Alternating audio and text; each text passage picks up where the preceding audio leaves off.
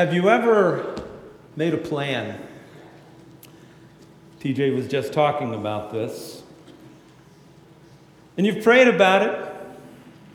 You expect God to work your plan because you prayed about it. And then things don't happen the way you thought they would. You see, God has a plan that unfolds. But that plan unfolds according to God's will, and most of all, according to God's time, and not ours. We find that we like to set the calendar when it comes to God's plan and God's purpose. But we're ill equipped to do it. We don't have the wisdom of God. We certainly don't have the power of God. And at times we don't really understand the purpose of God. So it's impossible for us to see a plan come about in the way that we think it will unfold. Certainly, that's the story that we find that surrounds the name that we're looking into this morning El Shaddai. This name means God Almighty, and we see God referred to as the Almighty many times in Scripture. Perhaps you even hear friends or peers refer to God as the Almighty, but do we really think about what that name means? God is also the all sufficient one, the one who is able to provide in our need, the God who is able to do the impossible. Certainly, that is attendant with this name, this idea of El Shaddai. Now, we're introduced to this name in the book of Genesis once again. In Genesis chapter 17, the passage that Leo read for you just moments ago, we find the revelation of the name El Shaddai. And what we see is some context for this name. When we go back to the book of Genesis, we find that God has made a covenant, a promise to Abram.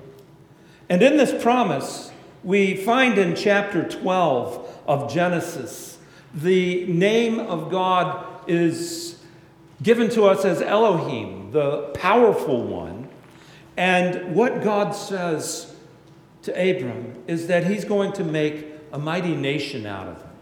As a matter of fact, the text reads as follows Now the Lord said to Abram, Go from your country, your kindred, and your father's house to the land that I will show you, and I will make you a great nation, and I will bless you and make your name great, so that you will be a blessing.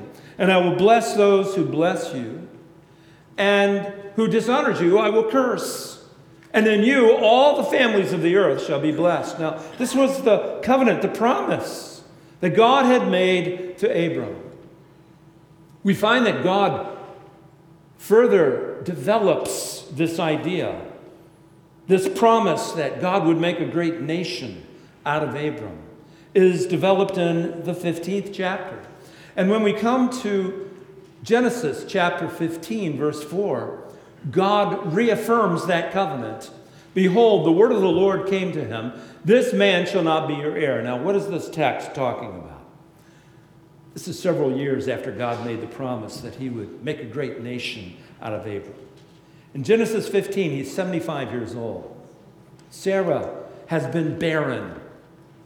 He is too old, and she is too old to have kids. I'm 65. I don't want any more kids. Can you imagine being 75 and being the father of many nations and you haven't started yet? That's where Abram was. And so he's wondering maybe God meant this relative of mine He's not my son, but he's a relative, so at least it's through my bloodline. No, that wasn't what God was talking about in Genesis 12. He said he would make a great nation from him. And so he gives this promise. And he says, This man will not be your heir. Your very own son shall be your heir. And he brought him outside and said, Look toward heaven and number the stars. If you're able to number them, then he said to him, so shall your offspring be. And he believed the Lord.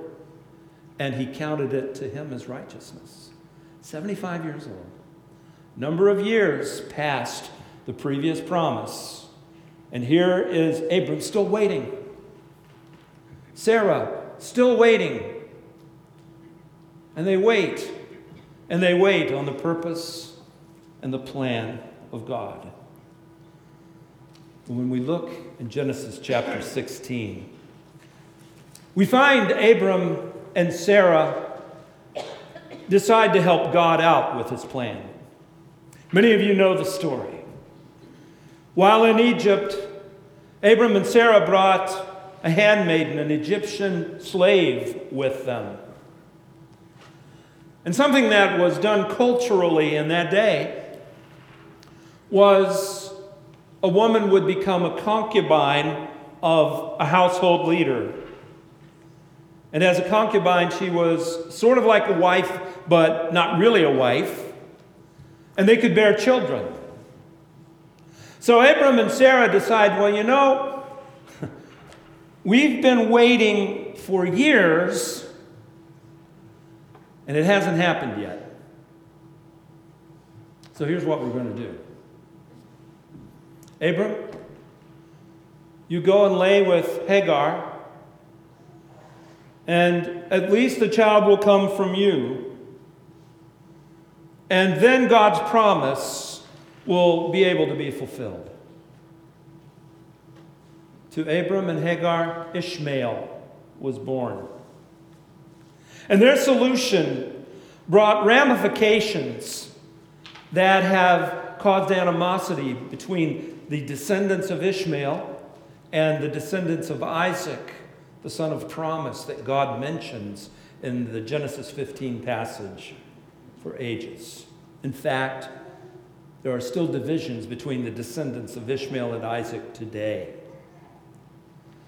You see, when we try to help God out and we forget God is the Almighty, we create problems that we can't even begin to imagine. The Almighty does not need our solutions or our help. The Almighty is the Almighty. Now, Genesis chapter 17, the text we're looking into today. Look at the beginning of this text, and it says, When Abram was 99 years old, oh my goodness, 99 years old and they're going to have a baby. Yikes. I mean, he should be like a great, great, great grandfather at this time. And here comes the promise. When Abram was 99 years old, the Lord appeared to Abram and said to him, I am, now look at this name, God Almighty. Walk before me and be blameless that I may make my covenant between me and you, and may multiply you greatly. Impossible. How could it be that as a 99 year old man, and by the way, Sarah had been barren, but now that she's in that range of 99 too, she's going to have a baby? Inconceivable. One might even say impossible. As a matter of fact, the writer of Hebrews in that famous Faith Hall of Fame said this about Abram Therefore, from one man, him as good as dead, were born descendants as many as the stars of the heaven and as many as the innumerable grains of sand by the seashore. I love that part of the phrase, and him as good as dead. That's what God did. As the Almighty, God can do the impossible. And that's where we find this name appear first in Scripture. He is the God of the impossible. You know, when we look at our problems, at our hopes, at our fears, isn't it easy to forget that God is the Almighty, the All Powerful? One? We lose perspective just like Abram and Sarah, and we focus on the impossibility of something rather than focusing on God. And God is still the Almighty. He is the one who is able to do what we can't even imagine. That is God, the Almighty. Something else we see about God, when we see this name Almighty, we find in Scripture that He is the promise keeping or covenant keeping God. Many times this word appears in the Old Testament. But here in Genesis chapter 17, El Shaddai, the promise keeping God, the covenant keeping God, is mentioned right here. And his ability to keep his promise is based in his strength and who he is. Now, language scholars differ as to the meaning of Shaddai. El Shaddai means El, God, and then Shaddai is possibly from various Hebrew root words. One view takes it that the word expresses one who is strong and one who is able to, to accomplish his purpose no matter what that purpose is. In other words, there's no one who can stay his hand. There is certainly that sense. But another theory is that the word comes from a Hebrew word that means breast. And the idea is God is the one who sustains us, nour- nourishes us, nurtures us. As El Shaddai, God all powerful, is the all sufficient one. When we look into Scripture, this is a comforting name. It is a name that always promises to have God stay by your side Keep to his promise. Provide what you need because he is all powerful, all sufficient. When we look in the book of Exodus, we find this name in this text as well. God spoke to Moses and said to him, I am the Lord. I appeared to Abram, Isaac, Jacob as God Almighty. But by my name, the Lord, I did not make myself known unto them. I also established my covenant with them to give them the land of Canaan, the land in which they, excuse me, find my right verse, lived as sojourners. Moreover, I have heard the groaning of the people of Israel, whom the Egyptians hold as slaves, and I have remembered my covenant. God keeps his promises. What God is saying in this text is, as Lord Almighty, there's nothing to keep me from making a promise and keeping that promise. I am the all powerful one. Trust in me is the invitation.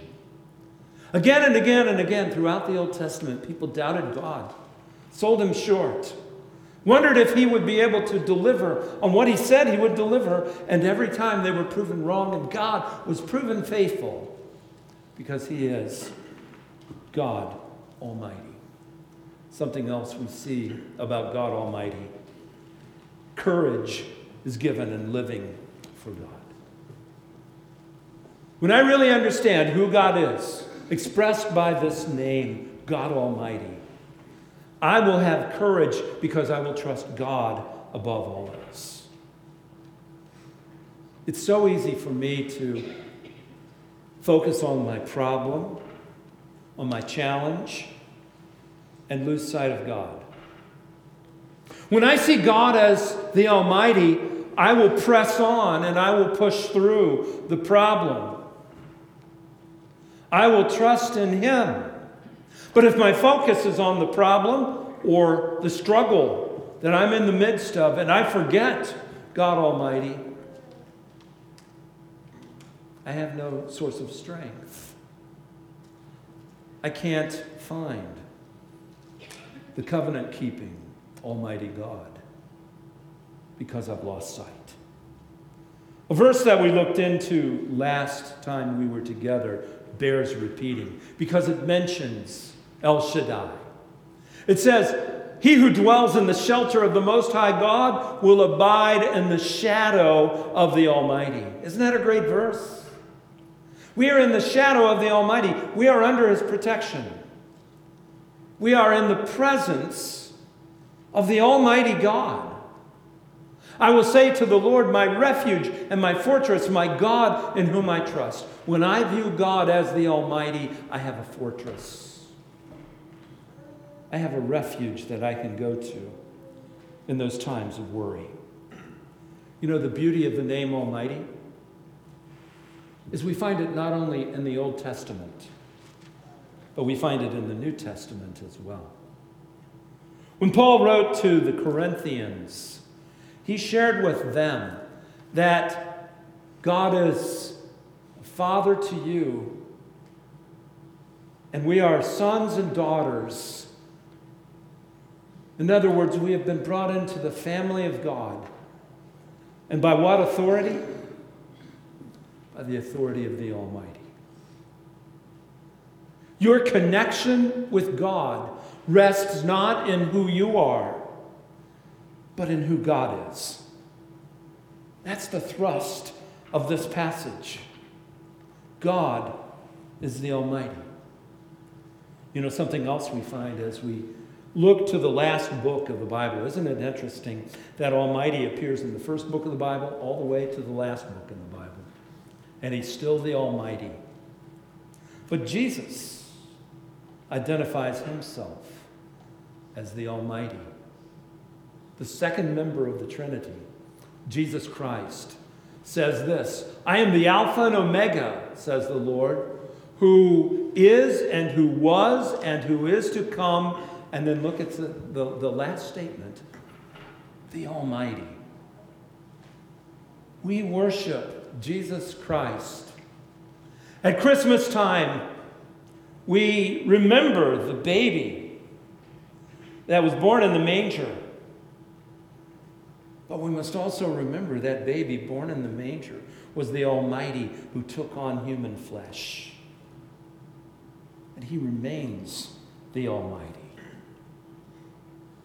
That is the God that we worship at Christmas. Right at the end of the book of Revelation, we find this Hallelujah! For the Lord our God, the Almighty, reigns. We look at our world right now and we think it's unfixable. It's a rotten mess. Let me encourage you, it's going to get worse. According to the book of Revelation, there is no doubt it will get worse. But there's one who is coming again the Lord Jesus Christ. And he is the Almighty, and he will reign. The scripture says, Let us rejoice and exult and give him the glory, for the marriage of the Lamb has come and his bride has, been, has made herself ready. This is our God, the Lord Jesus Christ, the Almighty, the one we worship. So, this is the background for this name, Almighty. And that raises a question What should be my response? If God is the Almighty, how should I live? Well, the first thing we should do is center our life on Him. Listen, if we make anything else the center of our life, we're selling ourselves short. When Abram was confronted with the truth of who God is, that He is the Almighty, he was told something. Look carefully at this passage. When Abram was 99 years old, the Lord appeared to Abram and said to him, I am God Almighty. And look at those next words walk before me and be blameless. Now, what does it mean to walk before God?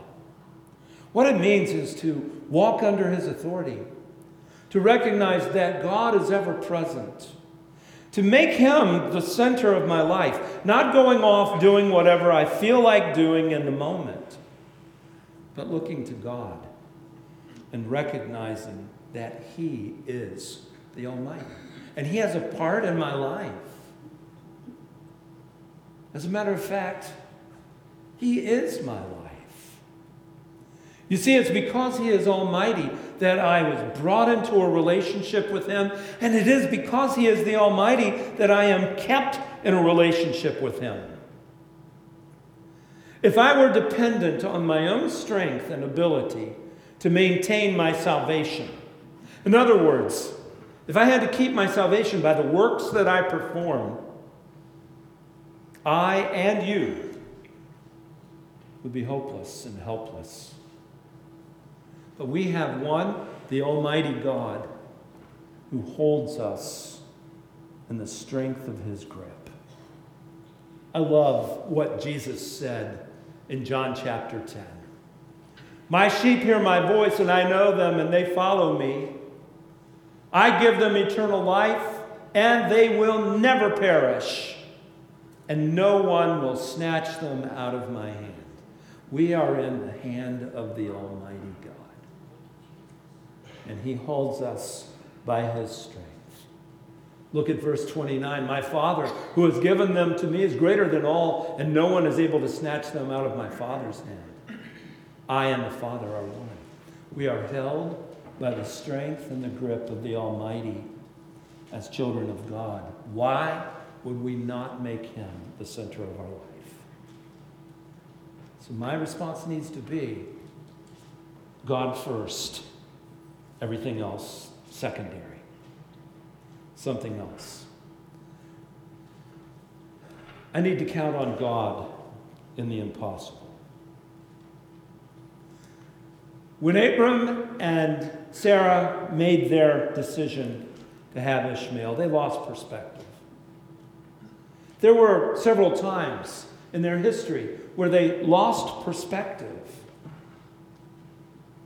And each time, there were problems that ensued.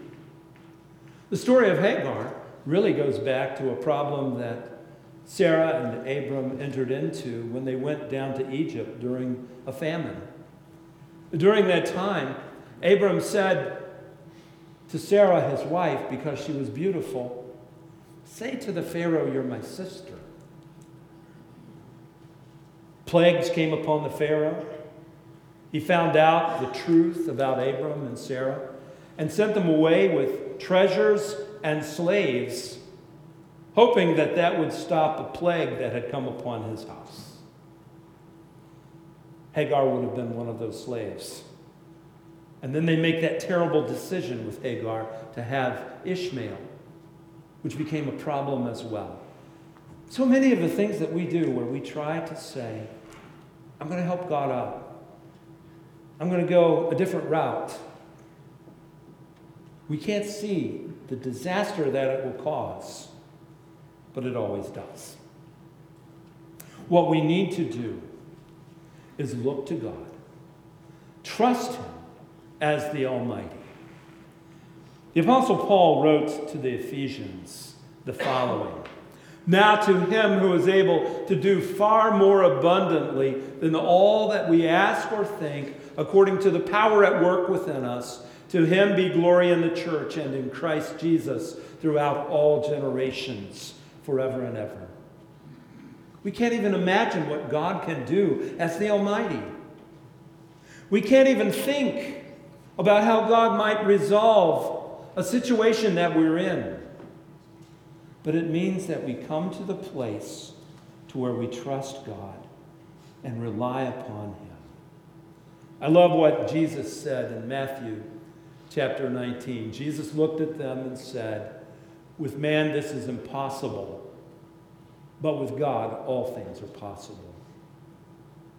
Is that our view of God? Have we been focusing on God or on our challenges or on our problems or on ourselves or on our solutions to our dilemmas? we need to turn to the Almighty. Finally, my response to God being the Almighty is I need to serve God in His strength. When we look in Scripture, God is the one who provides everything that we need. What He calls us to do, He equips us to do. Paul gave testimony to this fact to the church at Corinth. The church at Corinth was giving Paul a rough time. Many of the leaders were disregarding him as an apostle. Something we covered in Sunday school class this morning. And for those of you who are in Sunday school, you get a double dose. But 2 Corinthians chapter 12, the Apostle Paul had a thorn in the flesh, a messenger of Satan that was buffeting him. And he asked God to take it away. His solution was removal.